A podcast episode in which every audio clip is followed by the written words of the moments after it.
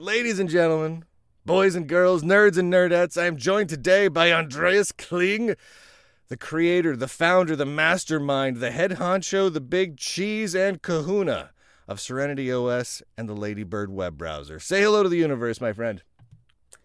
Hello, universe. Nailed it. All right. Uh, so uh, we're we're gonna we're gonna jump past all the high level stuff. We're gonna assume that our, our audience is nerdy enough to know what Serenity OS is, what what the Ladybird web browser is, and all that good stuff. And we're gonna jump past all the high level things that you, you know you'd have to you have to repeat all the time. Let's get right into the Serenity side of things first because I got a whole bunch of questions from from our community that they they want to ask you about Serenity because we spent a whole week using Serenity uh, just a, a couple of months ago and people generally really enjoyed the experience right i mean they they had a really good time with it but i think a lot of people came away wanting to run Serenity, uh, Serenity full time. you, you, know what I mean? I mean, they, it's it's a polished enough system now that they feel like with just a few things they could install it on bare metal and they could and they could use it as a as a replacement for at least some of their systems. So with that in mind, I know Serenity started really as, you know, a, a hobbyist system, right? Do you mm-hmm. see it getting to a point in the near future where someone could actually use it as a daily driver for at least personal systems on bare metal hardware? Do you see that as a as a as a near or medium term future possibility? I think it's definitely possible that that will happen, uh, and it but it depends entirely on just the right people with the right amount of energy picking it up and, and running with it uh, making that their own personal goal because um, all of our projects within Serenity OS and Ladybird and uh, everything else that we do, they all run just on that pure nerd energy where somebody just really wants to see if they can get something working, right? Yeah. Uh, so that propelled uh, me early on uh, when I was just like standing up the entire system. Um, and that's sort of something that I, have tried to almost pass the torch a little bit um, of fair. many parts of the system. Yeah.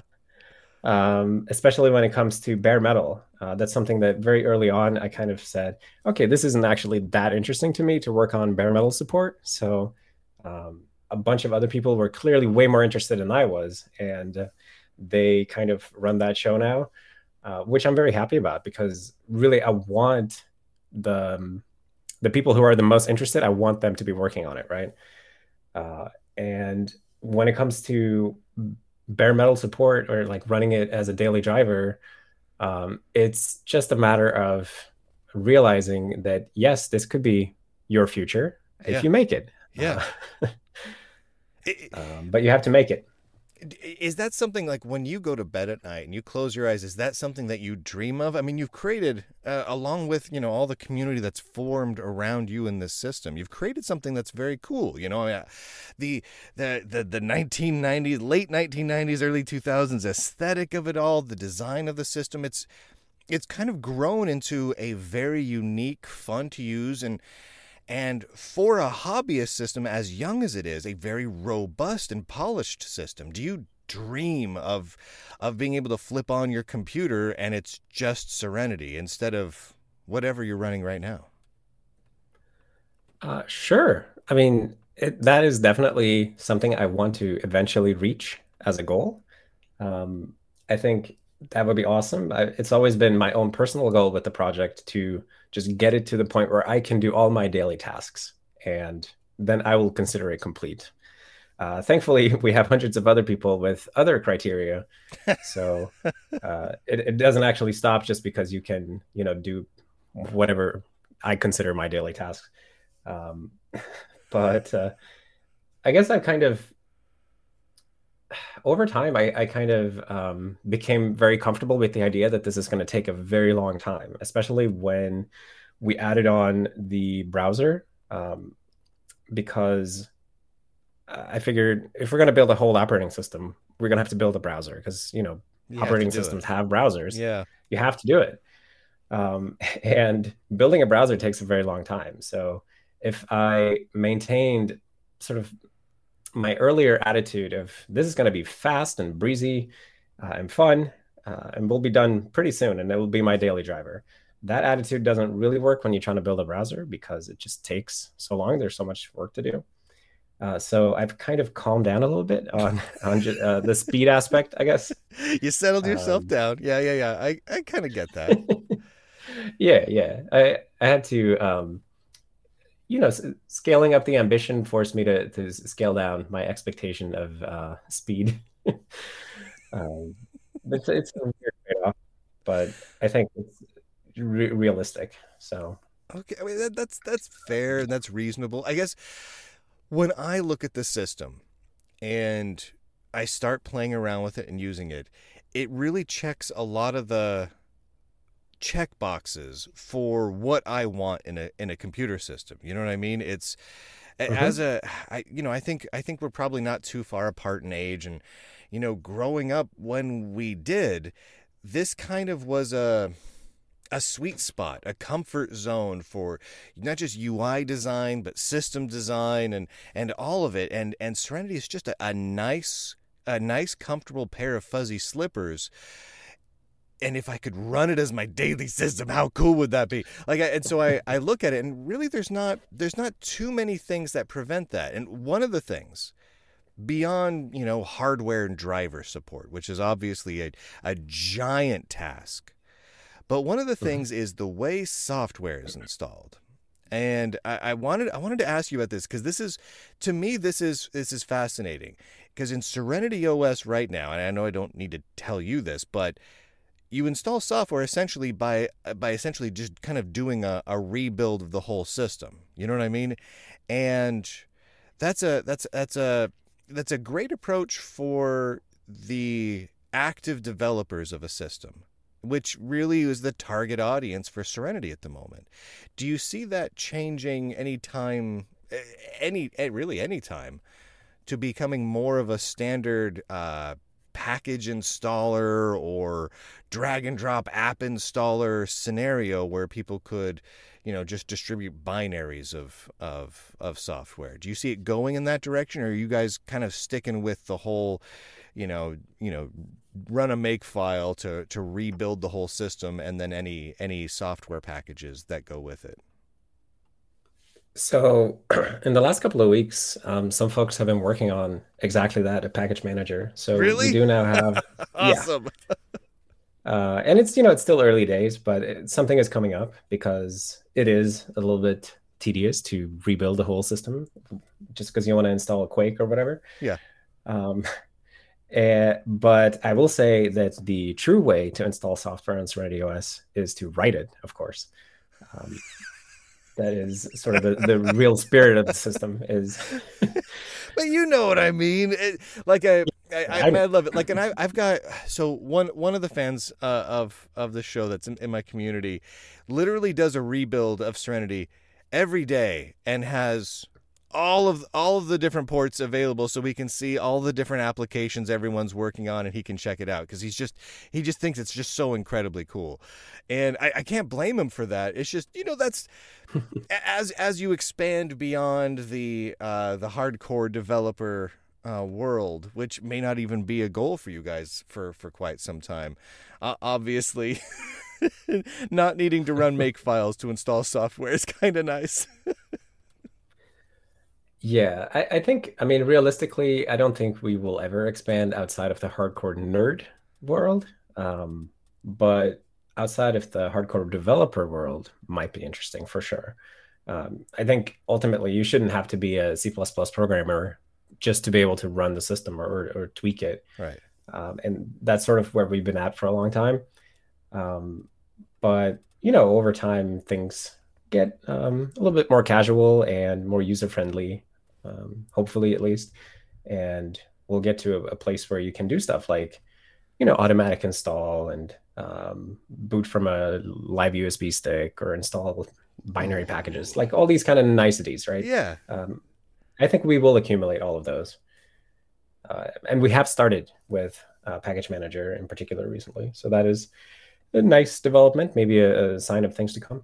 That's kind of exciting. I mean, that, that that's that's a pretty exciting little moment. So, so considering that, I mean, if people are running Serenity right now, they're doing it in a virtual machine. Um, when you do your Ladybird development, when you're working on your web browser, what system are you doing that development in? Do you do more of that development in Serenity nowadays, or do you use uh, a host OS? And if so, what host OS does the ma- the mastermind behind Serenity run as his as his daily driver? Uh, well, right now I'm splitting my time between uh, latest Ubuntu and a copy of Slackware from 2001. Uh, what? because Slackware um, from 2001. I don't yeah. even think Patrick Volkerding himself runs Slackware from 2001, my friend. Um, uh, what, uh, why, why on earth, why on earth are you running a a 22 year old version of Slackware? Well, uh, I've just been doing a bunch of browser archaeology recently. Oh, uh, digging out super super old versions of browsers, and I just I tried getting them to build on modern day Linux and just everything has moved around and like the the even like C library functions that you thought were standard actually looked a bit different 22 years ago. Uh, so you, it's, just a super yeah. tedious task to port old code to modern Linux, and it was easier to just install old Slackware. So now I, I, have that as well, and I've just been spending a bunch of time in there uh, doing code archaeology on stuff like um, you know Mozilla, Mosaic, um, super old Konqueror browser, things like that. Now you worked on um, Konqueror for a while, isn't that? Didn't you? Or yeah, I did. Yeah. Back in oh, back in 05, I did a couple of things. Um, I think the I was uh, a web developer at the time, and also a very fanatical KDE user. Um, possibly the, I think that the only person in my KDE town. Users, though, I think yeah, I, I, I, might have been the only employed web developer using KDE, um, at least where I lived. Um, and it was always a bit of a struggle explaining to my employer why it was important that websites should look right in Konqueror, because they were like, "What is KDE? What are you talking about?" Yeah, yeah. No, uh, no, no. The five KDE users, they really need it. That's right. I used to. I have a, buddy of mine uh, named uh, Aaron Seigo. He used to be the head of KDE for for many years, and uh, I used to joke with him because. Right. Yeah, I, I met him in 2006. Oh, Aaron's a great guy. Uh, he he used to just he was kind of the the chief cheerleader of of KDE for quite a long time, and uh, boy, I tell you, as many memes and jokes as Arch users get for having to tell people about how they run Arch. Back in the day, KDE users were a thousand times more into that. Man, you could not, if you were in a conversation about your computer with a KDE user, they told you they ran KDE. it was it was just a kind of a common thing and I, I feel like we've lost that over the years i miss kde users telling me about their kde installs those are good times True, yeah. What did happen to that? Because I, I used to do know. that too, but I just stopped at some point. It did. I, I don't know if, if the version changes. You know, because KDE used to be there used to be like a million radio buttons for every single setting in the world under KDE. And I think that's that whole mentality has kind of changed a bit. And so I, I don't know. I, I think maybe a lot of those a lot of those folks kind of jumped ship and, and went elsewhere uh, as KDE matured into Plasma or whatever. Um, anyway, you know, anyway. I, I, yeah. go ahead. Go ahead. No, I go think that's what happened to me too. I think that's what happened to me with KDE is that at some point I just uh, realized that there are too many buttons here, and I got work to do. Um, but it's and, exciting at first, yeah. right? You have all these settings. yeah, it's a bit like when you're a kid and you just have infinite time to play games and and fool around, and then you grow up and and you realize that you don't have time for all these buttons. And I, I think that's what happened to me. Uh, and, and, this thing that I used to love about KDE just became kind of an eyesore uh, at some point. But of course, like KDE is very different today. It is. But back in the KDE three days, it was a feature cornucopia. Oh my gosh. Yeah, they, they they never met a feature they didn't like. Uh, they they just Right, and- incorporated all and- of them. And they put all of them like right in the toolbars and um, top level menus and stuff. Their control panels were the messiest things I think I've ever seen in my life, but I, like, but like in an endearing, lovable way. Like it was. That's what made it special. Was the was the ten thousand little radio buttons for every single feature. I just. I, I kind. I kind of miss that. It's KDE Plasma current desktop. I, I know it's unique and has some very cool features, but it's a little bit too much like the GNOME shell and, and kind of everything everyone else is doing. It used to be so different and unique, and I don't know. I miss that. I, I miss that uniqueness about it. Yeah, definitely. Um, so okay, all right, all right. Let's let let's let's pivot over to the web browsing side of things because Sure. there's a lot of action going on here. Um, now, Ladybird, I, I've got to say first off, I am really impressed with how much progress that browser has has made. Uh, you guys have done phenomenal work over the last several months. I've watched as as more and more websites and you post about this regularly but it be it's becoming increasingly usable more websites are just looking correct and considering that you guys are writing this all from scratch that's that's kind of mind-blowing uh, and now that you guys have some funding right uh, you guys have had some some generous benefactors come in and you now have how many people are are working on it full time at this point?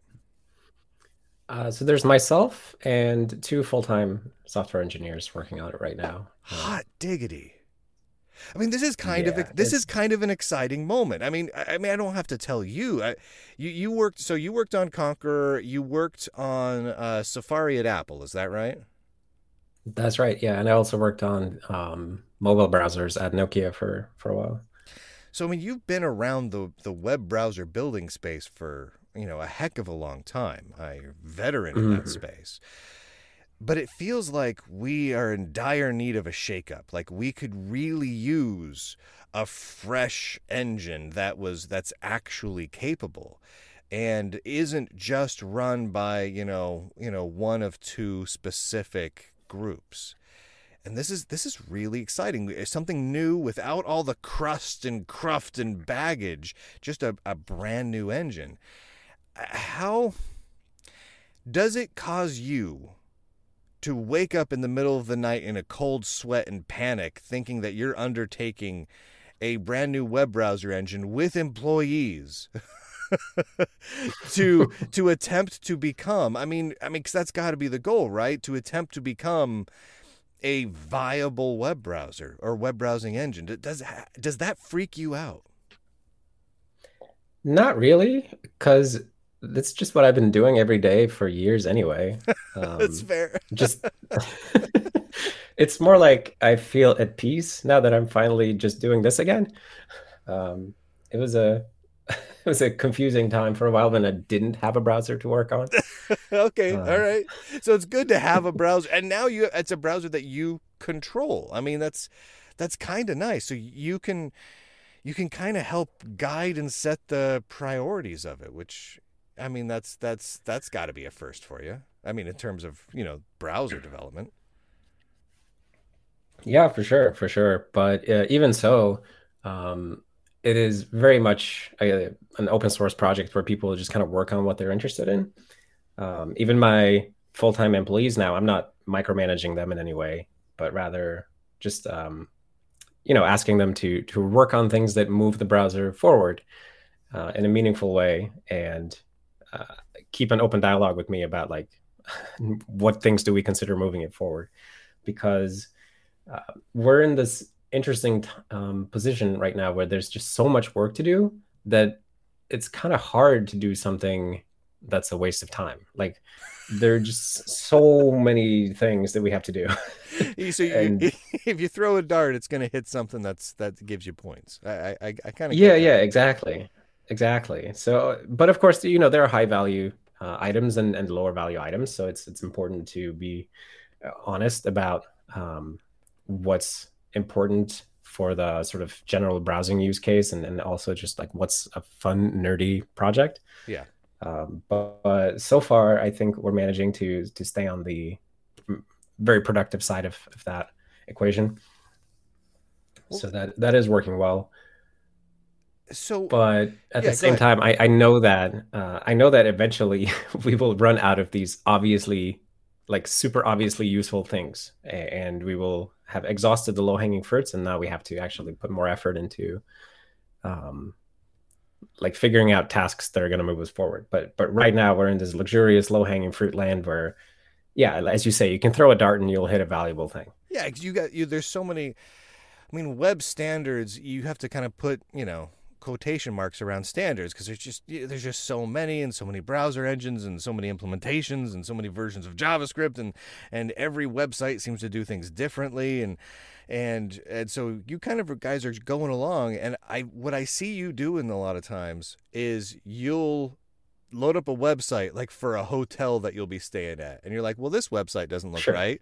So then you'll be like okay and i've updated i've updated ladybird and i fixed it. Now this website looks right. And i i kind of love that approach. It's it's almost like instead of simply you know adhering the to the spec of whatever the W3C just puts out and and uh, telling web designers to fix their websites it seems to me like you're you guys are kind of going around and being like okay let's use the modern web and make la- and make ladybird work with it uh, is that kind of more your general approach Yeah, absolutely. Uh, I'm taking kind of the um, video game emulation approach to browser development, where yes like you're building an emulator, and then at some point it's good enough that you can load a game, and of course it doesn't work, but you can kind of figure out why it doesn't work, and then um, fix it, and then now that game works, or like the the loading screen of that game shows up, and you've made progress, and then you keep doing that with different games. Um, and it's it's very very satisfying way of working because you're always making sort of visual tangible uh, progress on real targets in the real world. Um, it's so much more gratifying than uh, doing the same thing with like a spec just going through 100 spec items or like now i'm implementing this algorithm from the spec and i don't even know who uses it but it has to be there they say that, that And- is and s- you actually get to see tangible results. You you make Right. you make the div work. You make the image centered. Like you actually can reload and see. That's that's kind of nice. Yeah, yeah. And I, I think yeah, I think programmers go a little nutty if they don't see progress or they don't see any tangible improvement from their work. So um, it's important to to get that uh, get into that kind of feedback loop, I think.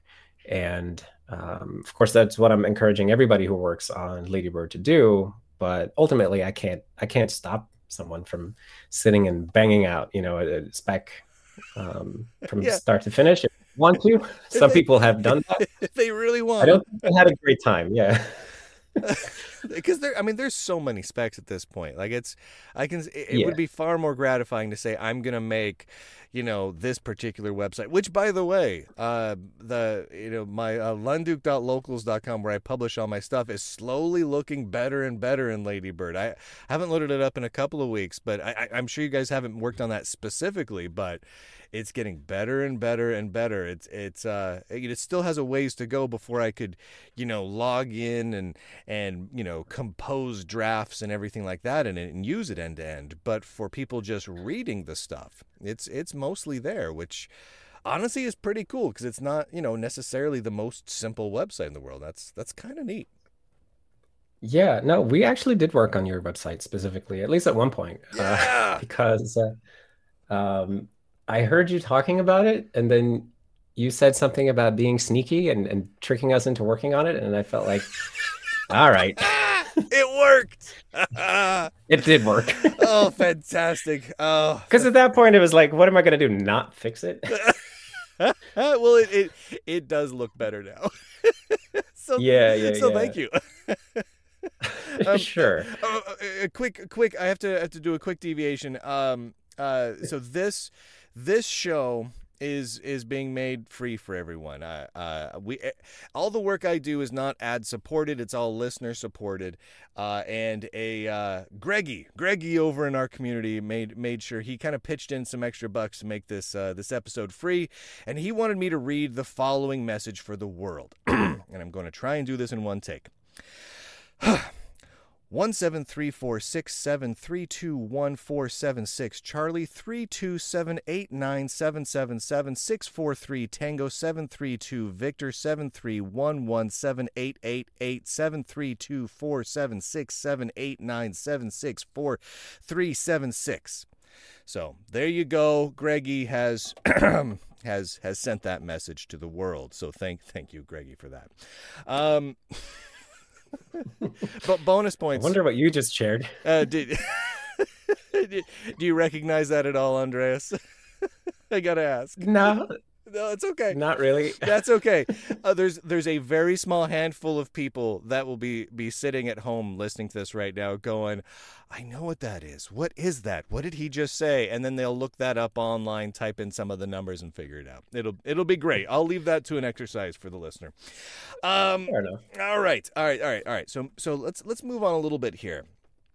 Well, I've been watching you do kind of this web archaeology thing, and where you've been trying out old web browsers. You you even went back in, and was it on Mosaic where you added the blink tag back in?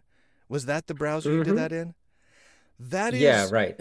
the best thing I've ever seen happen. Uh, so when when Blink got deprecated, I ranted about that for quite some time in kind of a tongue in cheek way, you know.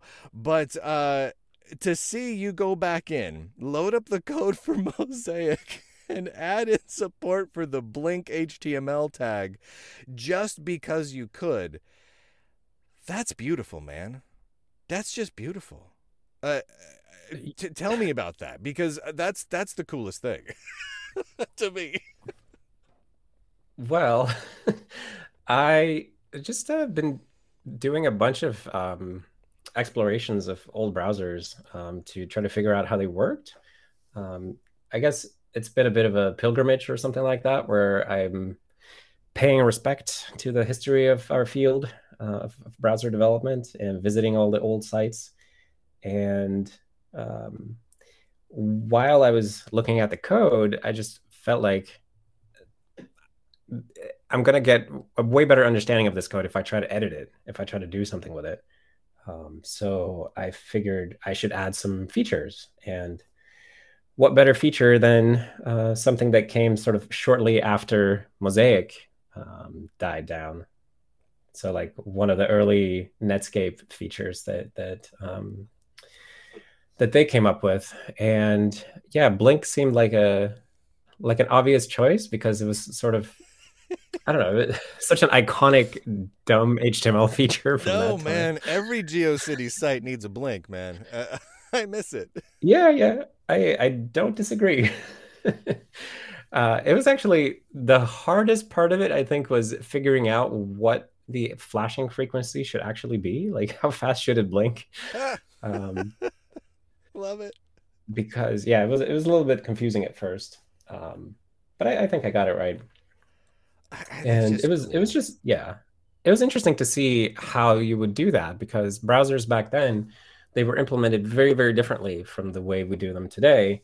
Um, they didn't sort of build up this um, nice data structure that contains the html document so that you can sort of look at it in memory and manipulate it and, and um, do things to it. Instead it, it sort of just does this really primitive uh, flow layout where you just start in the top left corner and then you just put things into the window as long as they fit and then you break lines and such and um, i'm much more used to the modern browsers where you have these uh, like intricate in-memory data structures where, where everything is available um, and i don't know it, it reminded me of this old school programming that we used to do back in the day you know in the 90s when yeah. when memory was scarce and um, you would kind of take a lot of shortcuts that that you don't really do anymore because there's just so much memory nowadays and processors are so much faster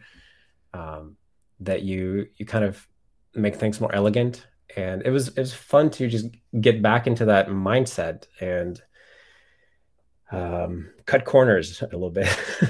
I love uh, that. so yeah, I love that. And go ahead. Yeah. Go no, ahead. the I was gonna say the the way I, I implemented the blink ultimately was by just uh, repainting the entire window um, twice per second and then just flipping a, a, a, global variable that says if blinked blinking text should be visible or not visible and then just repainting the whole window on a on a repeating timer and it was just like stupid ugly and it worked but it worked and yes. yeah it felt just right. I think that was right for the time. That that that that feels genuine to me.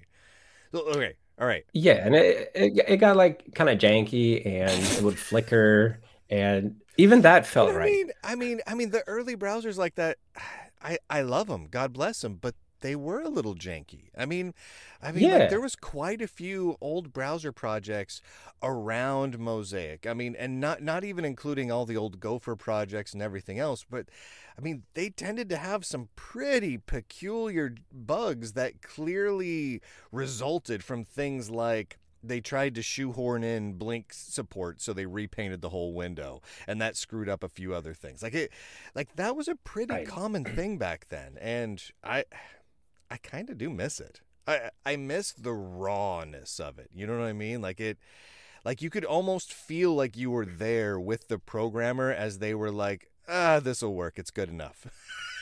and, and, I love that. Yeah, I definitely found a lot of that vibe. Um like when moving on to I also looked a lot at, at early Netscape versions and, and tried to uh, run JavaScript on them. And it was really interesting to me just how crashy it was.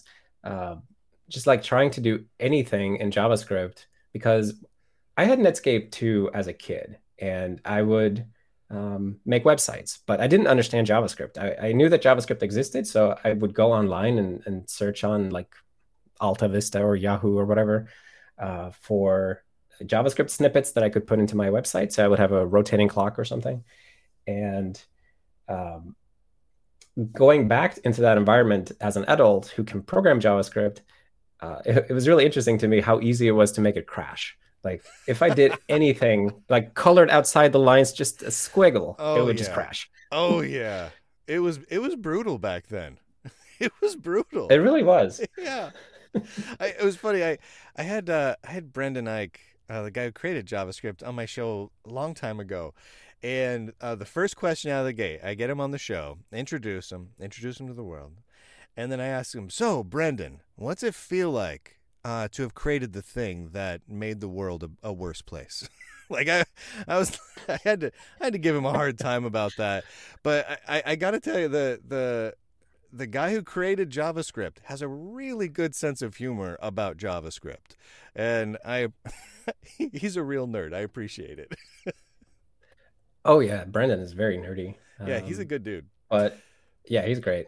Um, I I tagged him when I was poking around with um, early the early JavaScript engine um, from the first open source version of Mozilla, and um, he seemed genuinely delighted that somebody was poking around his old code. So for sure, happy to see that. It's it's it's a sad thing when when code goes to die, you know, when it just gets lost in the dustbin of history and forgotten, you know, it's it's it's a sad thing. There's there's so much really genuinely interesting work in history that's gone into in the software world in general, and not just browsers, but everything that just gets discarded so so quickly and you know it's not like I want to sit here and run Netscape 1.0. I don't want to actually do that. But at the same time, the fact that the fact that nobody runs it kind of kind of bums me out a little bit, you know? Yeah, I, I totally agree. And it's weird because people um there is a, a, definitely a subculture of retro computing enthusiasts or whatever who love running old operating systems and they play old games. You're, and, you're talking to a um, lot of them right now. right. Hello. Uh, I, I'm I'm one of them for sure. Uh, so and and but this community, it sort of it feels to me like it kind of specializes in more mainstream software, and you don't see that much exploration of like totally random software from from olden times. And I would love to see more of that as well.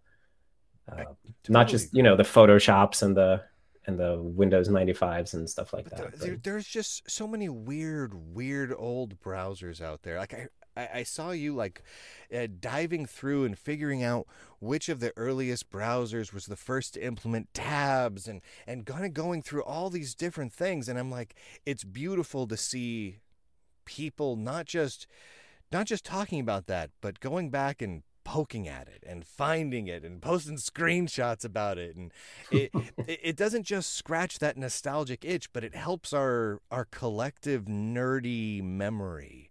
I i think so many people nowadays forget how things really were. Uh, not not just in the long ago like the 60s and 70s, but even the the 1990s. Uh, so many people just don't remember or weren't weren't around to experience what computing was really like in the 90s. And so, you know, you posting a lot of this stuff from the, the early to mid 90s around web browsing back then uh, is just beautiful. Uh, I, I love that you're doing it. Uh, I know it's time consuming, yeah, sure. but, but uh, you know, every time you post it, it makes me smile. Yeah, no, it's time um, happily spent because it's so interesting to me to just uh, learn more about these things.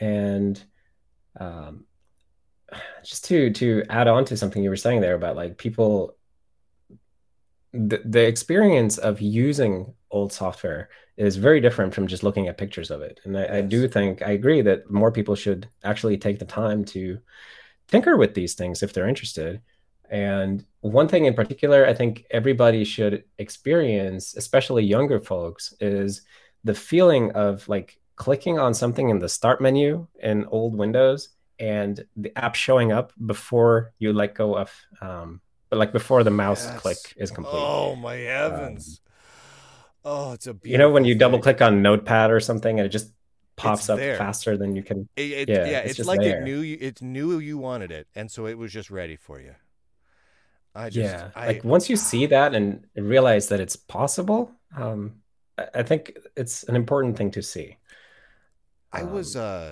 I, I was I was complaining about keyboard and mouse latency and and you know the delays and responsiveness of toolbar buttons and whatnot and and I, I, I was in person at an event one time and a couple of young whippersnappers uh, were kind of disagreeing with me on that. They're like, no, no, no, the USB latency is not a problem, and and and now my system's fast, man. I got a Core i7 here, and when I click on stuff, it does stuff. I'm like, no, no, no, you don't understand.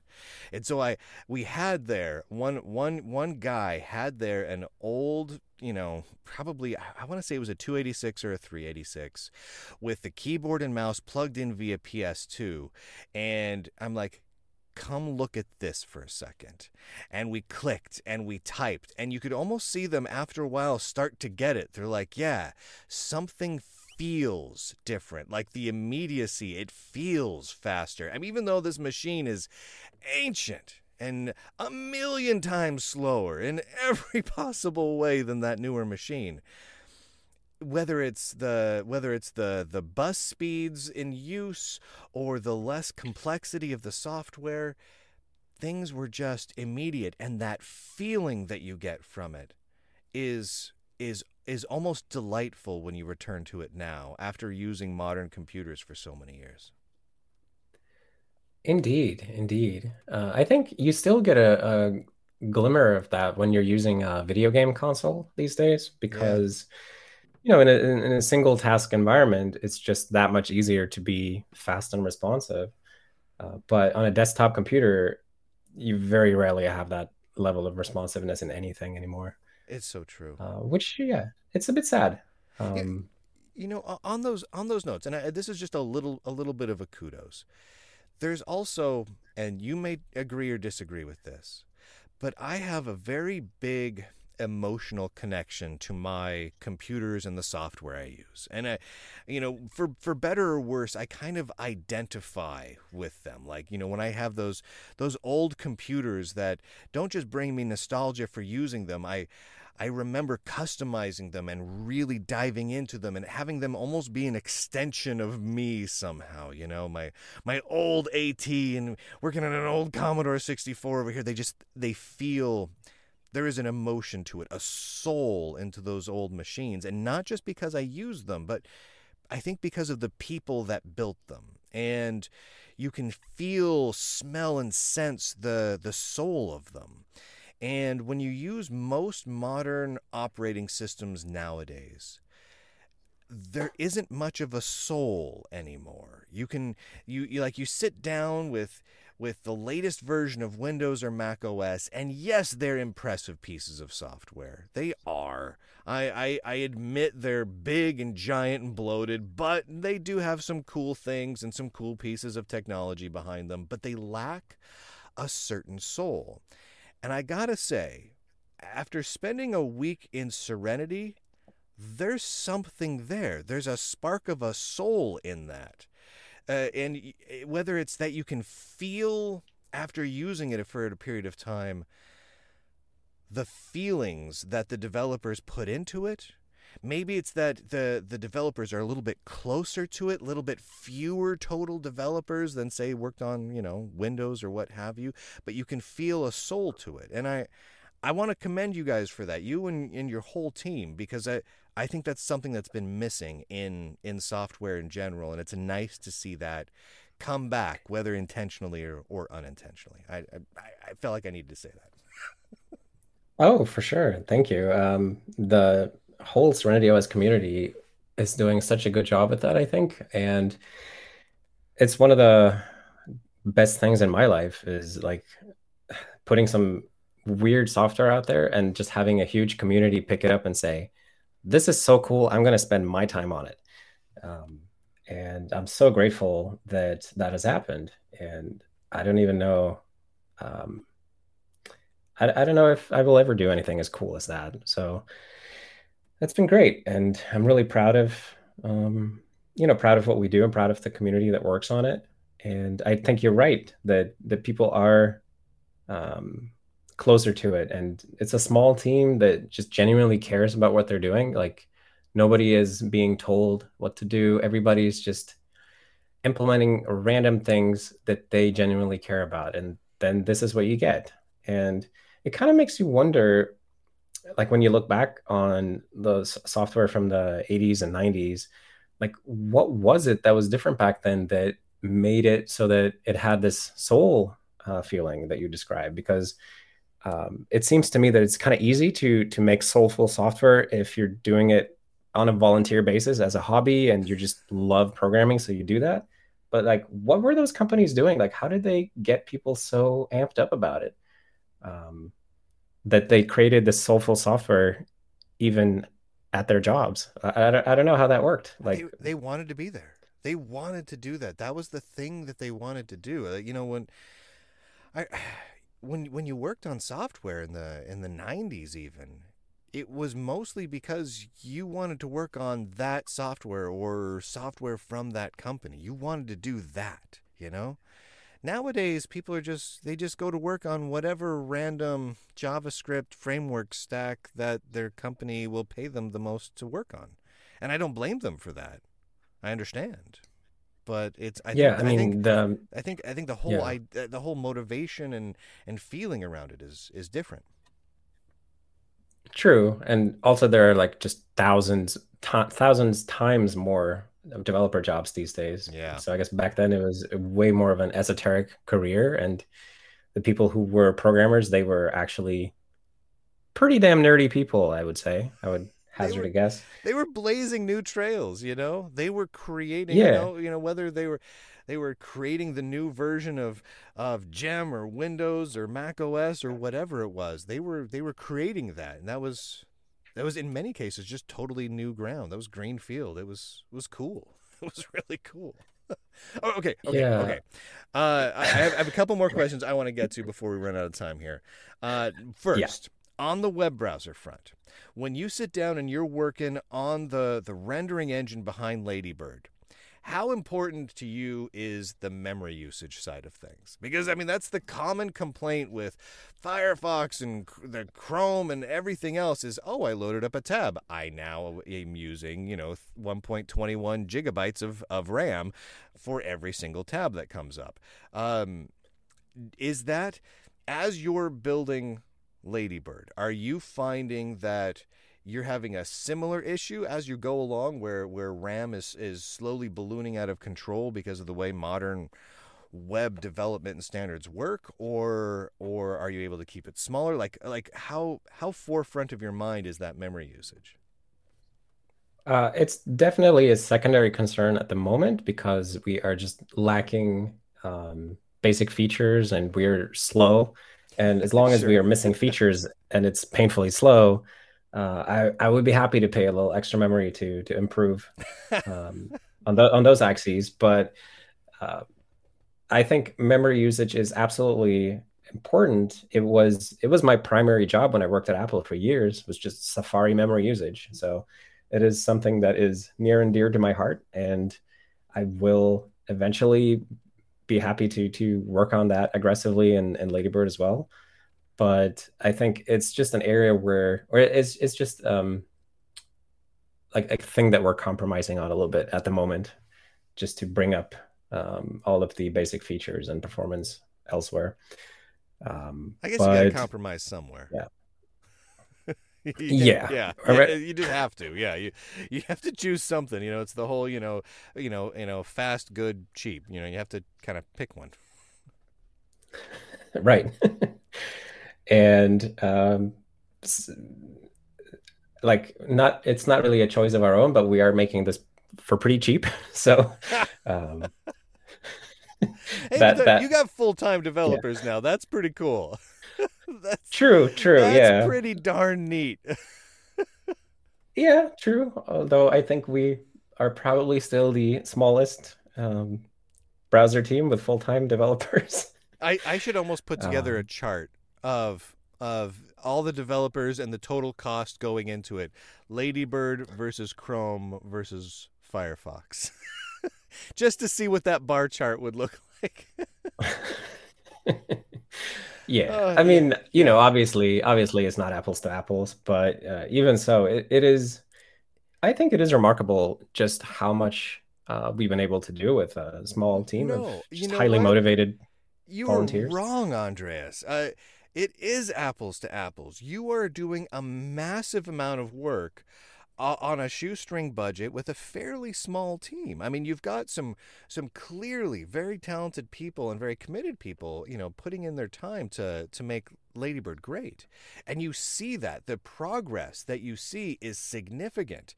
Whereas when you look at, let's say, what's happening with Firefox, the sheer number of people paid to work on it is is mammoth. And and while yes, it's a it's a more mature, you know, uh, browser engine because it's been around a long time, the amount of progress you see is is infinitesimally smaller. And I, I would posit, I would posit that you guys are simply doing a better job by being more nerdy and in there actually getting the work done. Whereas at these bigger companies, these big mega firms like Mozilla and Google, they're just kind of wasting that money on not working on their core. I mean, could you imagine if if they put that the same resources into committed engineers and developers, just just the best coders, like what you clearly have going, into theirs? Well, we'd have a very different landscape right now. And so I would I would posit that it is apples to apples, and you simply are running circles around them on a person by person basis. Well, I, I definitely don't want to badmouth any of the engineers working on Mozilla because I think there are, you know, really brilliant people there. I, I uh, know a lot of people who work on it, but uh, I, w- I will say that the way they spend their money is a little bit uh, puzzling to me. Yeah, it's a little, it's a little um, strange. It's a little strange. It's a little strange. yeah, um, let's leave it at that. We'll leave. We'll leave. We'll leave. We'll leave that at that. Uh, I don't want to get you in trouble. Um, I'll leave that for a show I do solo, where they can people can just yell at me personally. Um, uh, one one other thing I wanted to to talk about because I think this is this is kind of interesting to me is when you look around at operating systems, at web browsers, and whatnot, most projects do not have a face associated with them, right? You know, most projects, most companies, whether by design or just because of how they got built up, are, are somewhat faceless, right? Like when you think of modern GNOME or modern KDE, who comes to mind? Well, in the old days, I could maybe think of someone, but anymore, not so much. When you think of, uh, you know, modern Windows. It's like, eh, okay, during certain periods of Microsoft's history, there was like a Windows guy that really stood out. Nowadays, unless you work at Microsoft, you don't necessarily know who's even running the, the, the general division anymore, right? And the same is true in the web browser space. Like at, at Google and at, at Firefox, you're right. There are some extremely talented engineers working on it and some good people at both companies working on both projects, but there's not like a figurehead. While Mozilla does have Mitchell Baker that that kind of is the the CEO, she's not out there being the the figurehead for anything. In what's interesting to me about both Serenity and Ladybird is you kind of are the face of it, you know? And it is it is somewhat refreshing to have that because that's something we had a lot more of in the 60s, 70s, 80s, 90s, and even the early 2000s. We were we would have these companies building operating systems. Like, uh, do you remember the Be operating system? They had sure. Jean Louis Gassée. He was this eccentric French guy from Apple, right? And he was great. And he was the face of the Be operating system. He was quirky, he was opinionated, he was French, and he was out there talking about it. And he was awesome, right? and you had so many companies and browsers and things like that or or for a period of time Brendan Eich was kind of like the the you know the face of you know JavaScript and and and the and the Firefox side of things for a while right now he's over at Brave and is still one of the few really public nerds public public facing nerd and it's nice to see an operating system and browser project with a public facing nerd behind it and it, it's interesting. I don't know if that's if that's something you think about much, but you really are the the spokesperson for not just a growing product line, but a growing community and a growing piece, set of software that people are genuinely interested in. How does it feel to you being kind of that public face of it? And is that something that you ever wanted? Are you comfortable with that because it's it's happened to you? Uh, it's definitely not something i set out to um, create for myself but um,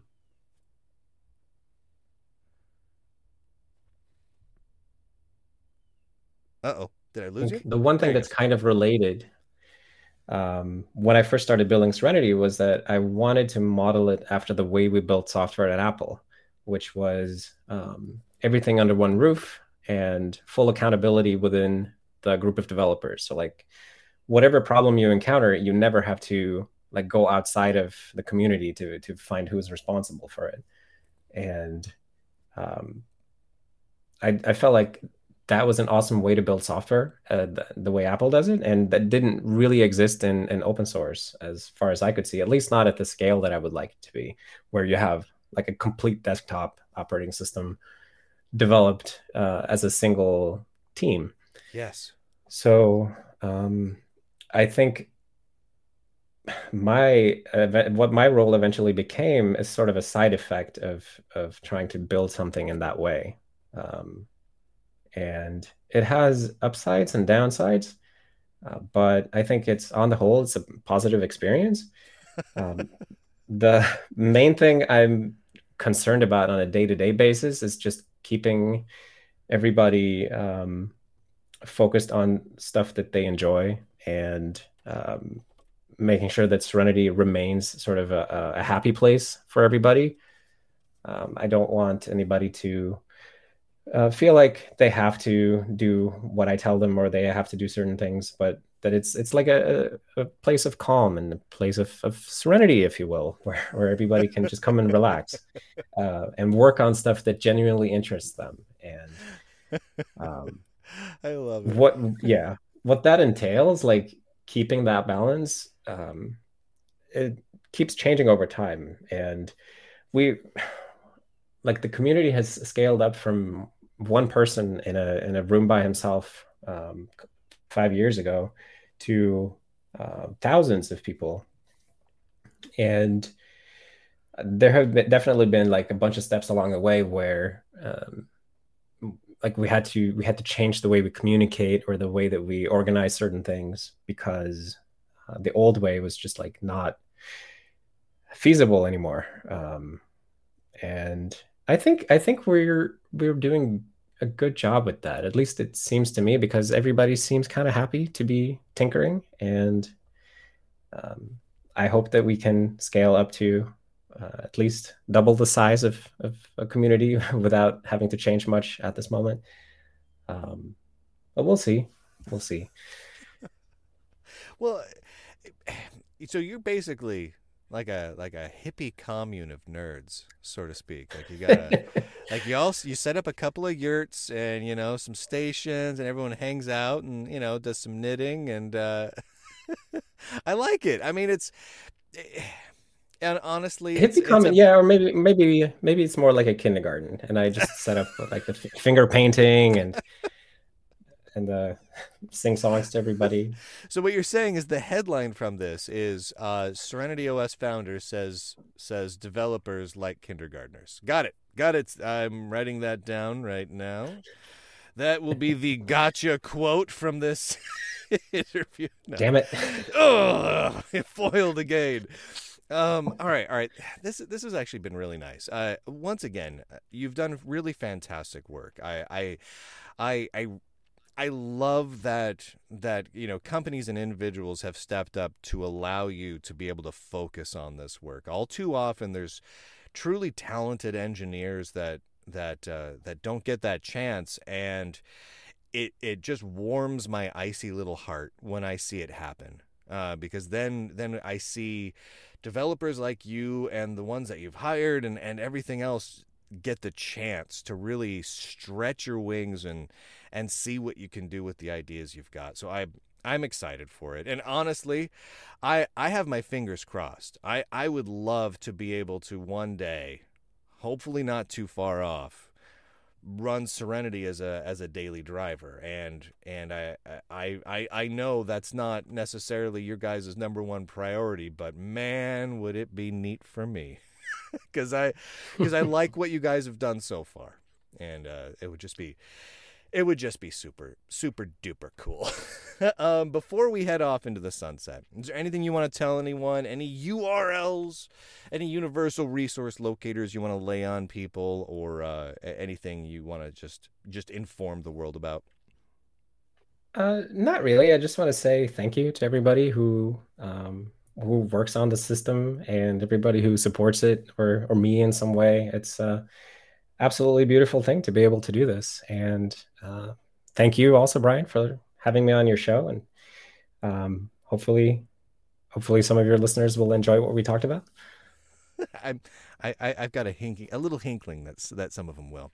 All right, everybody, uh, all, all my nerds and nerdettes, uh, go forth, go go install Serenity in a in a virtual machine again, just to tax their servers a little bit more.